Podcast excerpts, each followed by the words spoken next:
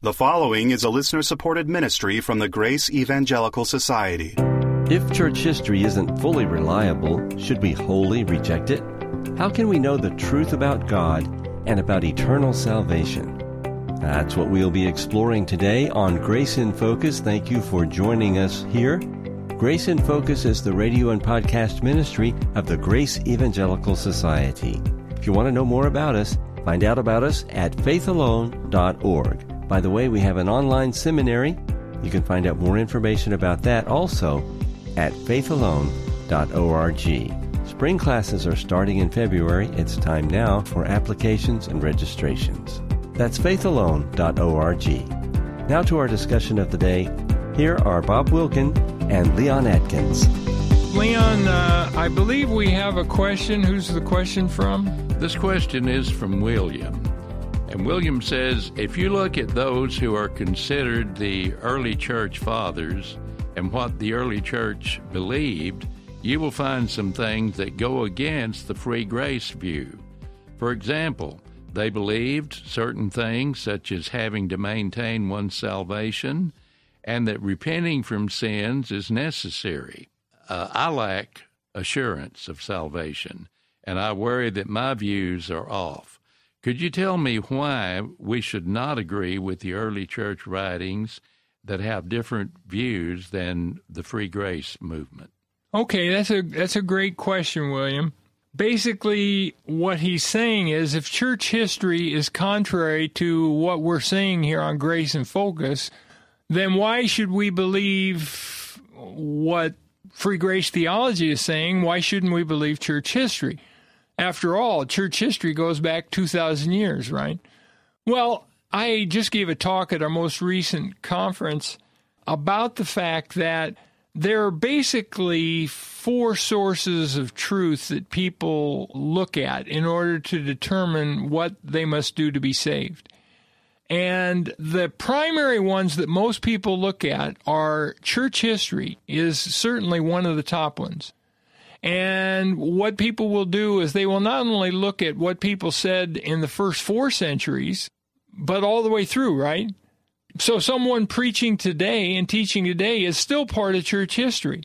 Yes. So therefore, if I read theologians and I read pastors and I, I read blogs, I look at videos, that's all part of church history. Of course, we don't have a unified answer to the question, What must I do to be saved? Uh, today, for sure, uh, the last 500 years, for sure, the last 2,000 years, for sure. So we can't just say church history taught X, Y, or Z, therefore that must be correct. Um, in fact, if we were to go for 2,000 years, we'd, we'd all either be Orthodox or Catholic, right? We'd be right. Roman Catholic. We certainly wouldn't be Calvinist because that's only the last 500 years. And even in the last 500 years, the predominant view has been Catholic or Orthodox, not Calvinist. And even if you said, okay, we're only going to look at Protestants, the primary view is Arminian, right? You can yes. lose your salvation, not Calvinist. So, what people do, like William, is they often pick and choose. But there's two other sources of truth. People look at their experience. And they say, okay, I prayed this prayer, I walked the aisle, I raised my hand, um, and that's enough to be saved. Um, and maybe they say, because the pastor said it was, or uh. because the big name evangelist said it was. Or another thing is people's reason. They just reason it makes sense to me that God wouldn't condemn anyone uh, who has walked the aisle or prayed the prayer or who believe that Jesus died and rose again.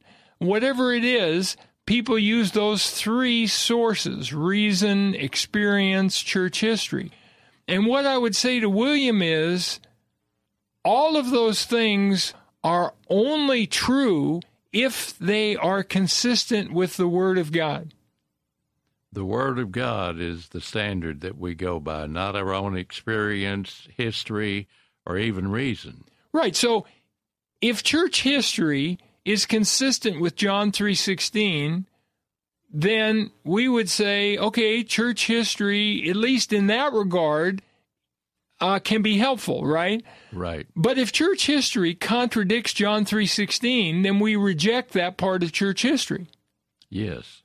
And the same thing would be true of our own experience, and the same thing would be true of our own reason. If if I invited Jesus into my heart, I did, by the way, hundreds of times between the ages of, of six and twenty. I invited him over and over and over again because I was taught that if you invited him in, then he would save you. If you did it with uh, true repentance and if you did it with true humility and everything else, but you never could be quite sure you had true repentance and true humility. And so I do it over and over again, right? You didn't know if it was true enough of your right. experience. Right. So then when I was 20, uh, a friend said, Is it possible your view of the gospel is wrong? And because of him, I went to a Campus Crusade for Christ meeting at University of Southern California, and I heard uh, two former Division One athletes, scholarship athletes, give their testimonies, and I heard one former fraternity guy uh, give his testimony. And they all talked about grace. They talked about unmerited favor. They talked about the free gift of, of salvation that can't be lost. And I was like, I remember I talked to my friend John and I said, it can't be that simple. I mean, that's too easy. I mean, just believing, you certainly got to live the life. But as a result of that meeting, I contacted Campus Crusade for Christ at my school, University of California at Irvine, and I told the, the staff member that I was put in touch with that I lacked assurance and I needed assurance. I told Warren, I said, I've invited Jesus into my heart many times, but I don't have assurance. So he took me to the scriptures and he used Ephesians 2 8 and 9. And we met five different times for an hour each time. And finally, I got it that salvation is final the moment we believe in Jesus for our salvation. And it's not of works, lest anyone should boast. It's not a matter of inviting him in. It's not a matter of turning from my sins. It's not a matter of cleaning up my life. And I saw it from the Bible. I didn't see it from church history. Uh-huh. I didn't see it from my own experience. My own experience was wrong. I didn't get it from reason. I got it from Scripture. And you know, Paul says that faith comes from hearing, and hearing from what? From the Word of God. Yeah, from the Word of God. And we need, of course, a preacher to give us the Word of God. And of course, all of the New Testament authors are preachers. They're preaching the Word of God to us. Mm-hmm. But church history continues to today. So if you're hearing us on this broadcast, we're part of church history, right? we may be a real narrow swath of it. We may be a little stream in the big river that is church history, but we are part of it. And so I would urge William to evaluate what we're saying and evaluate it against not church history, but evaluate it against Scripture. Over a hundred times in Scripture, we're told that whoever believes in Jesus is saved forever, has everlasting life, is justified with a permanent justification. I have a book called Faith Alone in a hundred verses in the Bible. And, you know, people can check that out. But the point is, if you read the Gospel of John, there are a hundred uses of the word believe over and over and over again the message of John 3:16 keeps saying whoever believes in him will not perish but has everlasting life. Very good, Bob. Even our own experience, our own reason, and our own study of church history can be deceptive. Right. We need to always go back to the Word of God. I know this may sound odd, Leon. It may sound like I'm over spiritualizing, but I believe Satan uses church history.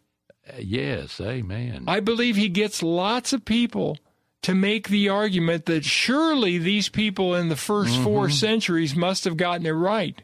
They must have been accurate. How about the book of Galatians? If we've ever read the letter of Paul to the Galatians, and that was written, by the way, probably in 49, probably within 16 years of Jesus' death, burial, resurrection, and ascension.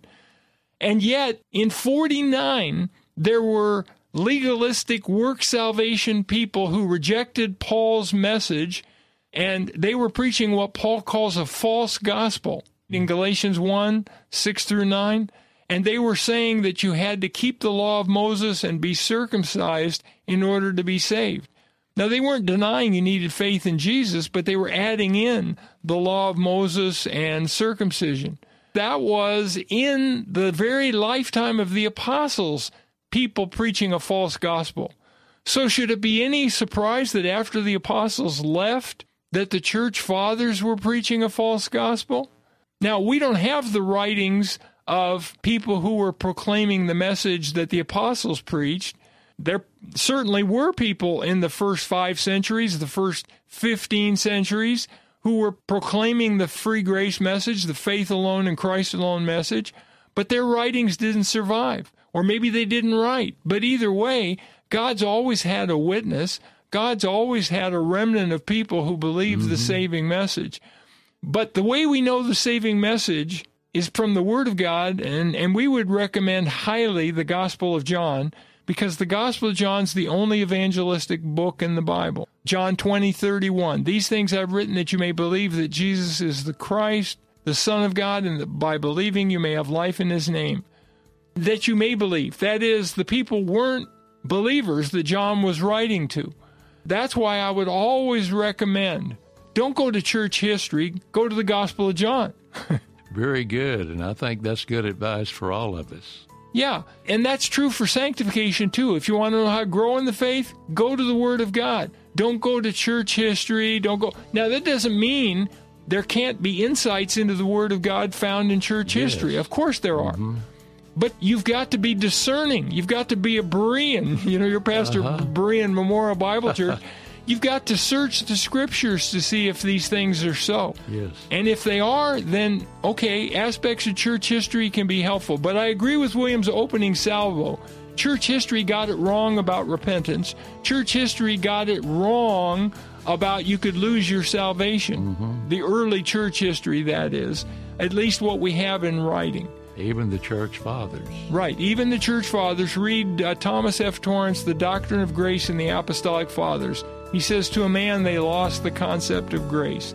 That doesn't mean it didn't exist in those centuries. It just means we don't have it in the writings of the church fathers. Well, great question, William. And remember, all of us, let's keep grace in focus. Amen. Would you be interested in some free ebooks on topics you hear on this program? Well, if you are, you need to come visit us at faithalone.org. On the site, we've got all kinds of free materials. But one of our popular options is our free ebooks on a range of subjects. They're designed to help you mature and grow in your understanding of the faith and Scripture. So come visit us at faithalone.org. We are so thankful for our financial partners who keep us on the air. Every gift is tax deductible and very much appreciated.